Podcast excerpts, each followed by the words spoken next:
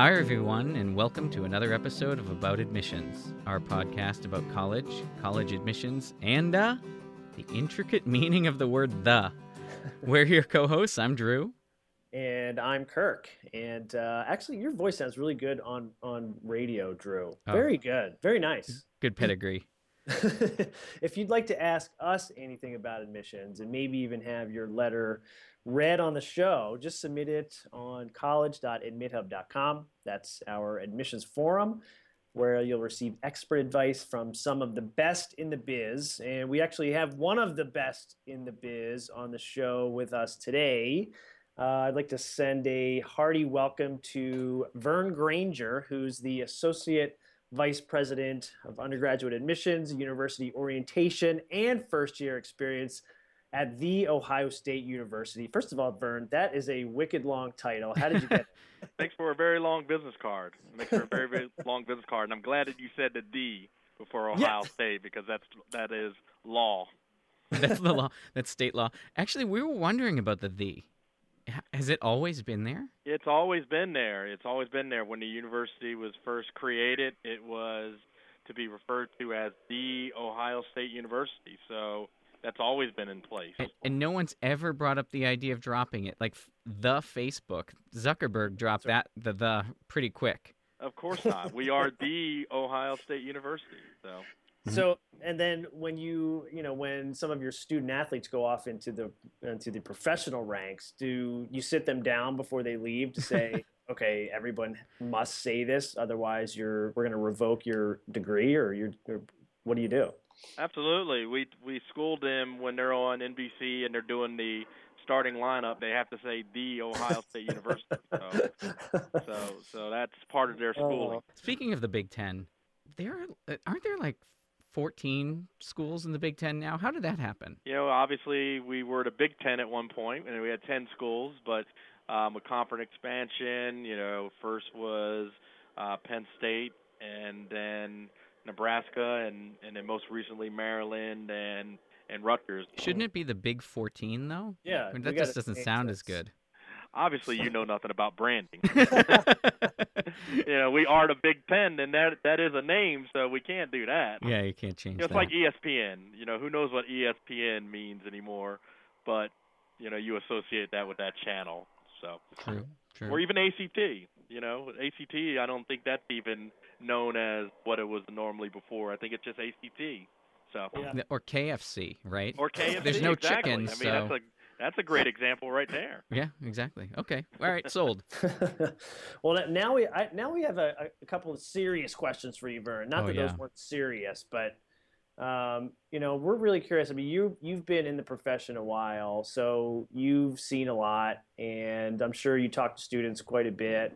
I mean, what's what's what are some of the top things that you always tell students to um, you know to focus on when they're going through this process? I mean, you know, there's a lot of anxiety out there, and Agita, as we like to say. Yeah, I think um I mean a couple bits bits of advice I always tell students is that if you do it right, the the college search is can be one of the most self-reflective processes out there because you really get to learn about what type of environment is optimal for you to learn. And then the other thing is what whatever it is, make sure you're passionate about it. So there's nothing worse than going to a university that you, you really didn't research and it is not a good fit or you know you decide that you want to be an engineering major because your parents told you to do so but you take that first calculus course and you realize that you're not cut out for engineering so or math. know, so i think being Kirk can self-reflective empathize. Yeah, and, okay. and being passionate Yeah, I hear you. I hear you, Vern. Actually, we had a similar experience, I had like an empathetic experience recently. So we,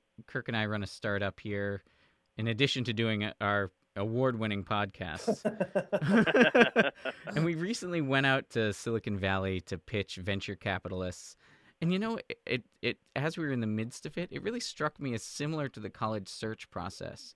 Hmm. One, we really had to make ourselves vulnerable to these people. You know, you tell them all that you've achieved and you're really being judged. I mean, quite honestly, it's it can be hard on the ego. And then, uh, you know, second of all, uh, it felt like a really a two-way in- interview. You know, there were some people we really meshed with. You know, Yeah. and some people we didn't for sure. Uh, so it it was a fascinating process that you know although college is probably the first time this happens in your life, it's not the last. I mean, anytime you're finding a job, it's always this sort of mutual uh, acceptance. Heck, even dating to some degree, college admissions is a little bit like that. You know, is it a match? Are we are we fit for each other? Yeah. Yeah, I'll tell you, I'll tell you my favorite part of those investor pitches were was that they were all test optional. yeah, yeah, yeah, yeah. No SAT. That's a good That's point, right. Kirk. And, and you know, where do you see college admissions heading as sort of you know digitization of applications yeah. that are growing applicant pools? Uh, what what trends are you looking at that are interesting?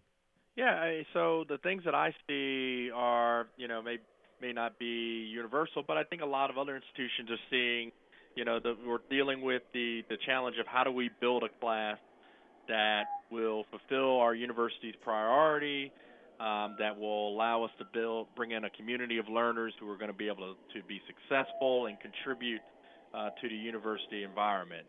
We get many students who we know can be successful at our campuses, but the challenge is is how do we go through all these applications and and how do we train our readers to look for those those things in the application that show us that the student can be not only successful but they're going to be able to contribute to our community. Mm. Wonderful. Yeah, that's good. The holistic approach. It's not just about what you do in the four walls of the classroom. It's what you do outside, right? Absolutely, absolutely. Should we get into the letter? This is a weighty one, by the way. Yeah. Heavy. Yeah, it is. It is heavy because it gets Let to me a sit topic. down on this one. Yeah, sit down, brace yourself. It's something. I mean, we don't always talk about the the sort of e- economics of the admissions process, but dear about admissions, do admissions officers make judgments about students when they see the application that a family is not applying for financial aid, mm-hmm. even if it's just a moment of whoa, they have a lot of money? Do they hold the student to a higher standard or subtly bias against the student in the application read? What's your experience? I ask because I'm wondering if I should check yes that I'm applying for need based financial aid, even though I may not exactly need it or want it. Um, thanks. Sincerely, show me the money. Um, so show me the money. Uh, you're getting getting to the heart of you know higher education, and that the fact is it's a business. Um, I mean, there are other interests. It's not a traditional for-profit business, uh, but there are interests at play, and finances are always one of them. So, so Vern, do you have any initial thoughts? Because I certainly do. Yeah, I mean, I think that's something that that's that's a question we get a lot, Mhm. and you know, thinking about how families are paying for college um, is is something at the forefront of their their thinking. I can say for Ohio State, and I can I feel confident about speaking about most universities that that the family's finances are not going to play a part at all in the admissions process. But that's one piece. But I think the paying for it is something that that families need to have open and honest conversations and and there are times when you know I'm I've, I've talked to families and you know we after their aid package goes out and there's still a big gap that I've been upfront and said that you know maybe Ohio State might not be the best place for your child to come as an undergrad. Um, there are Hmm. there are great institutions in their state or throughout the country, um, but from a cost standpoint, um, it may not make the most sense to come to Ohio State because nobody wants to have someone start their professional career with such an anchor of debt Mm, tied to them No. that it just makes it impossible to to get out of that. Now, having said that, um, I I personally believe that there's nothing wrong with with taking on a minimal amount of debt. Um, it, it really makes you appreciate the education that you have. You're going to be more responsible, and so I think there's a there there is an opportunity and a school of thought for taking on some debt, but but there is definitely a line, and and and families really need to be aware of that, and that should be a part of the decision making process. Out of curiosity, how many students, or what percentage of students at uh, the Ohio State University Mm, Well are, are Pell eligible? Um, about at the Columbus campus, Yeah. probably about 20 to 25 percent of our entering class will be Pell eligible. That's a pretty big chunk of people. It is. And are most of them from in-state, Vern? Yeah, most of the students who are Pell eligible will be coming from from Ohio, but we do have some who are coming from out of state. They may qualify for other types of assistant merit scholarships, other Mhm. types of need need scholarships at the university. Um, but but by and large, most of the Pell eligible would be in-state students. I do have some other thoughts for Show Me the Money because the question is an interesting one um, about whether schools are even aware of a financial aid package because there are some schools that are actually need blind, Mhm. uh, which means that the admissions offices won't even know. I mean, Absolutely. um, it's a small percentage of schools. I think it's uh, around one percent, right? It's only around about twenty-seven or thirty schools, right, Kirk? Um, I don't know the exact number, but it is a very small percentage that are completely need blind. But so it's actually interesting when I was hearing you talk, Vern, about Ohio State um, not necessarily being need aware. I feel there's so many institutions that are forced to be somewhat need aware uh, in the application process, and that's maybe where you know some of these gray areas are for some of these families. You know, do I put down that I'm looking for some financial aid, Sure. or do I feel I can cut it on my own at a place that's need aware? And Yeah. um, you know, maybe in those situations they have to really talk talk with the financial aid office before they apply. Go ahead, Kirk. I was I just had this this idea for to help s- students supplement their finances for an Ohio State education. What if you did this, Vern? what if you gave every student the opportunity to run back a kickoff against against uh, the football team, and for every ten yards past the thirty, you give them five thousand bucks. what do you That'd be think? interesting. Who pays the medical bills? yeah. yeah, yeah, that, that's exactly it. it. It depends on who's going to be out on the field doing the tackling. Yeah, that's Hey, uh, that's an with all- idea, Kirk. all my ideas can't be winners, but I actually think that could work. After we get off, I'm going to have a call with the athletic director, and I'm going to bring that up, Beautiful. see what he thinks, and then I'll get back to you guys. I think I think we're onto something. Yeah. Yeah. Well, uh, we're going to wrap it up here, Vern. That's all the time we have for today. You can find About Admissions on iTunes or SoundCloud.